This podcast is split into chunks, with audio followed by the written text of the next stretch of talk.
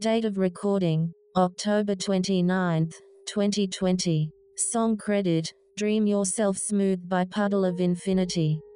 Welcome to today's episode of Let's Talk Media with Vedanta Kari. For today's episode, we're talking about fantasy films, and my guest for today is Dominic Cura. Hey man, welcome to the show. Hi, thanks for having me. Of course, you just want to quickly introduce yourself? Yeah, so I'm Dominic. I'm a third year cinema and photography student at Ithaca College. I just really like telling stories through photography and video and movies. And so, do you want to become like a producer or a film person after college? My dream career, I guess, is to be a director. But of course, that's a position that, you know, takes a lot of time to work up to. Um, but yeah, that's the goal.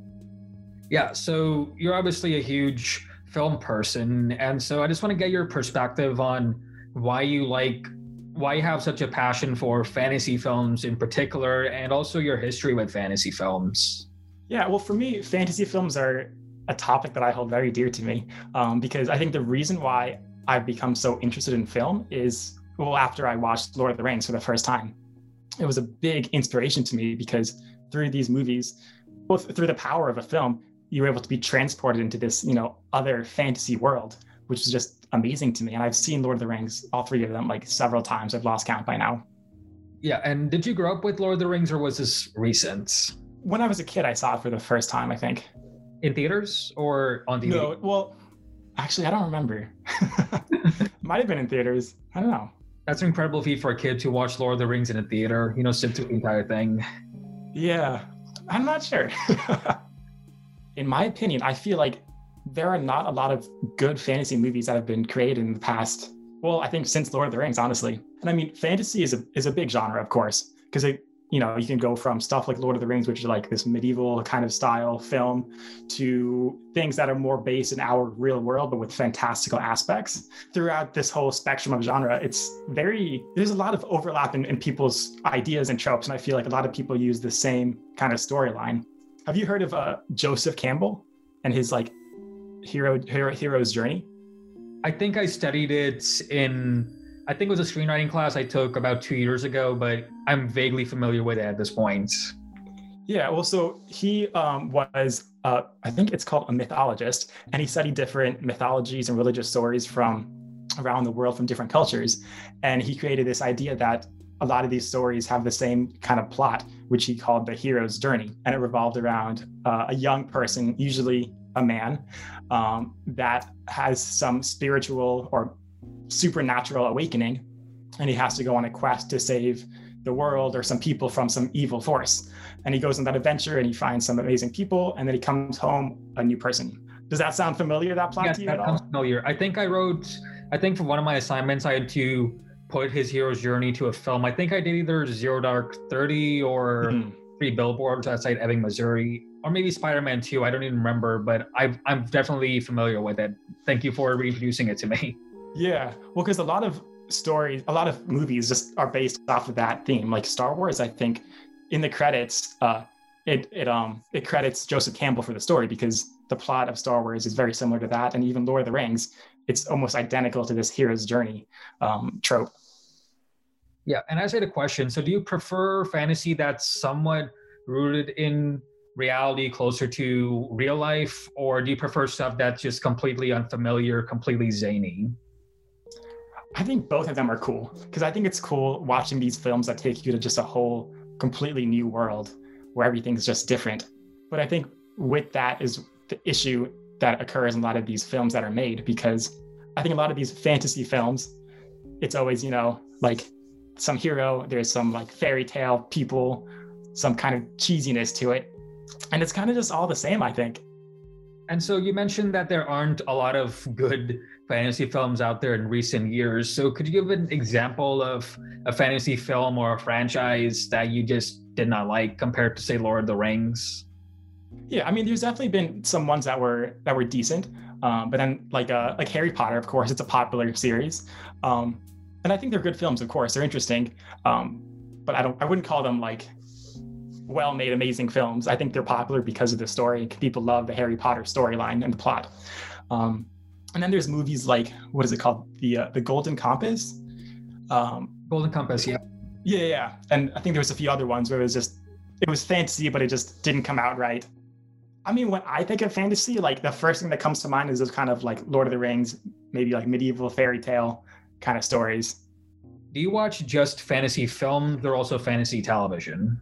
I guess some television as well, because I think Game of Thrones is maybe the one exception. It's not a film, but I think it's one media portrayal of this fantasy genre that's been really amazing the past few uh, years. I mean, the reason why Lord of the Rings, I think, is so popular, and same with Game of Thrones, is that the story is very intriguing and it has some sort of uniqueness to it.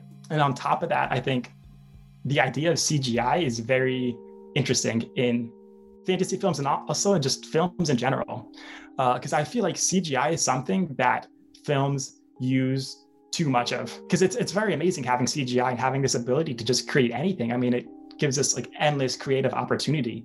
But I do feel like sometimes in some movies, not just in fantasy films, movie producers uh, and filmmakers will use CGI just because it looks cool, or they'll use CGI to kind of, you know, fix plot holes and just be like, oh, we can just do this, it'll look cool, and people we'll like it.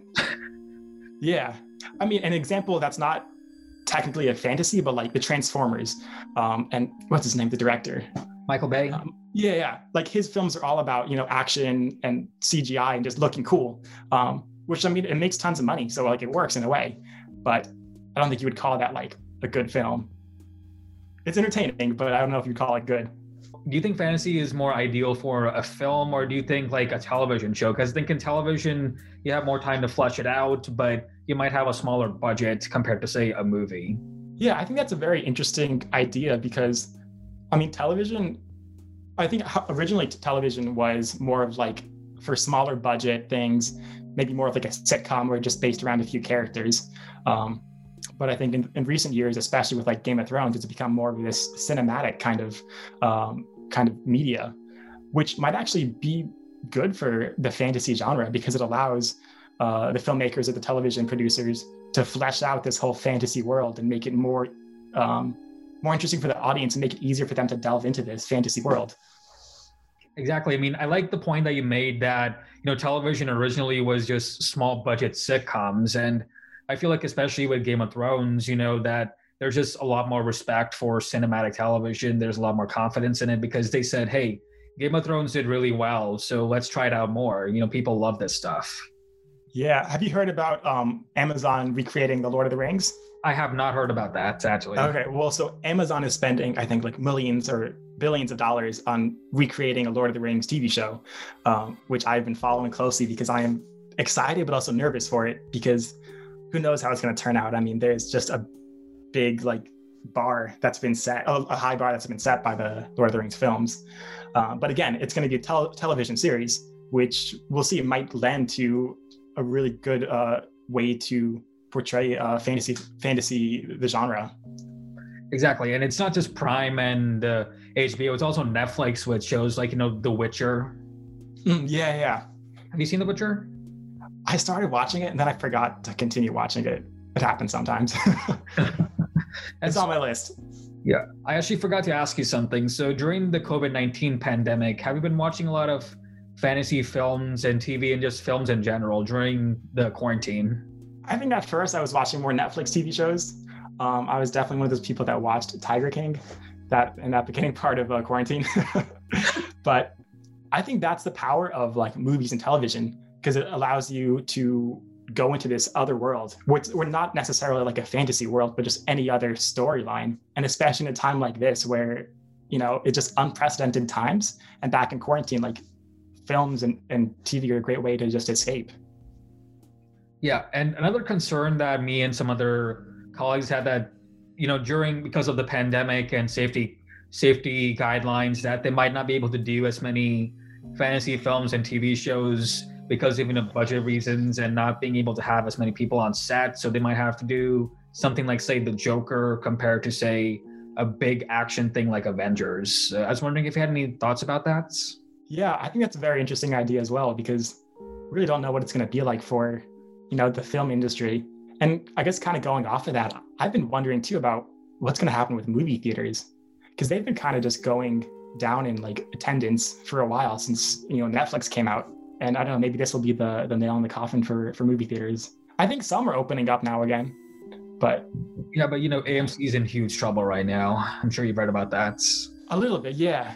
Another thing that my friends and I brought up is that people might want more fantasy because you know we're living in such dark times. You know, with 2020 and all it brings. I was wondering if you had any thoughts about that.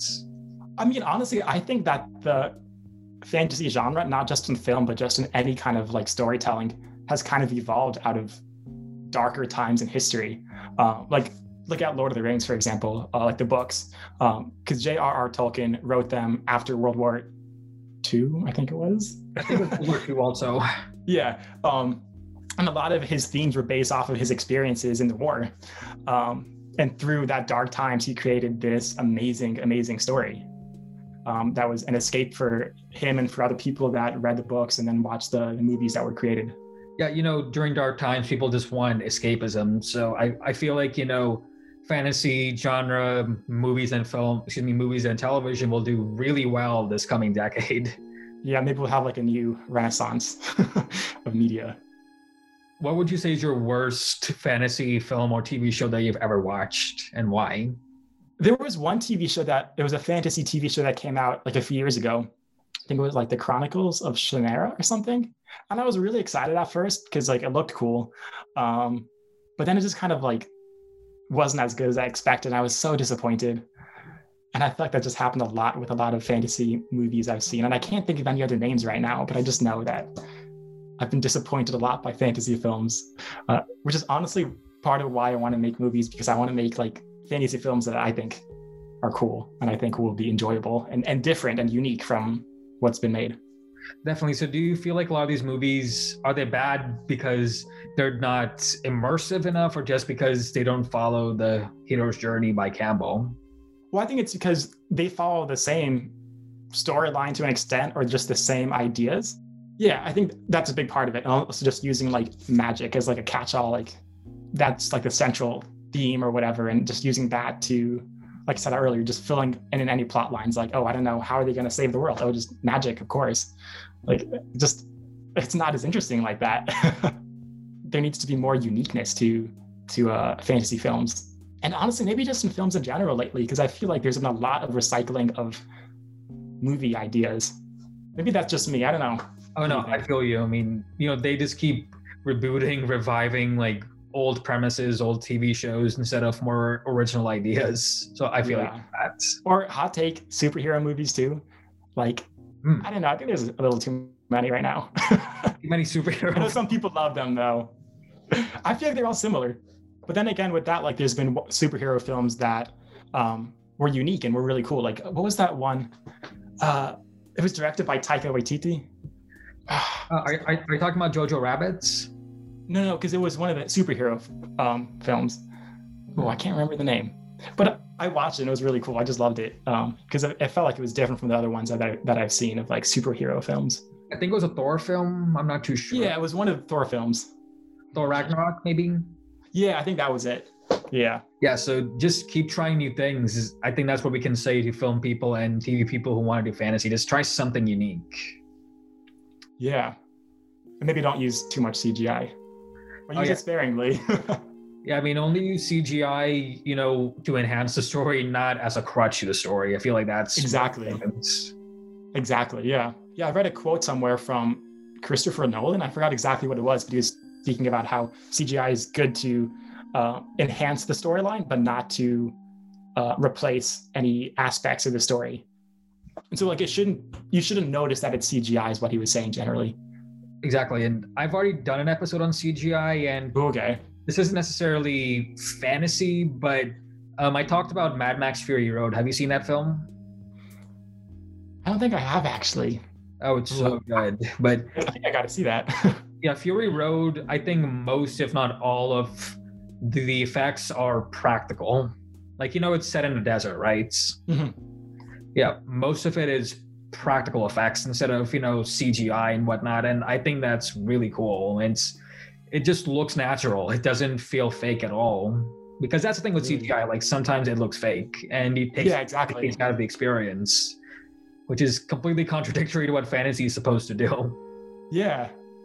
I think another good um, comparison is Lord of the Rings and the the more recent Hobbit films, um, because I think the general consensus is that Lord of the Rings is, is better than the Hobbit films, and I think the reason why is because the Hobbit films utilized CGI so much more, and I know like a lot of the characters were originally going to be practical effects in the Hobbit films, and then for some reason they decided to use CGI.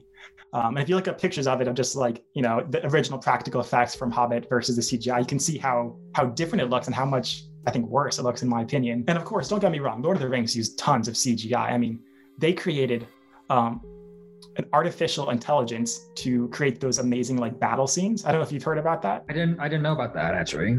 Yeah. So like instead of animating each individual like fighter, they would they created software that gave each um, fighter, I think they called them agents, their own kind of mind to figure out who to fight and where to go. Um, and it made it easier to create these like battle scenes of thousands and thousands of people. Wow, that that's pretty cool, honestly. Yeah. All right, thank you so much, uh, Dominic, for agreeing to be on my podcast, especially during the pandemic and midterms are going on right now. So, with that, especially, I really appreciate you taking the time to be here. Yeah, thanks for having me. It's been fun.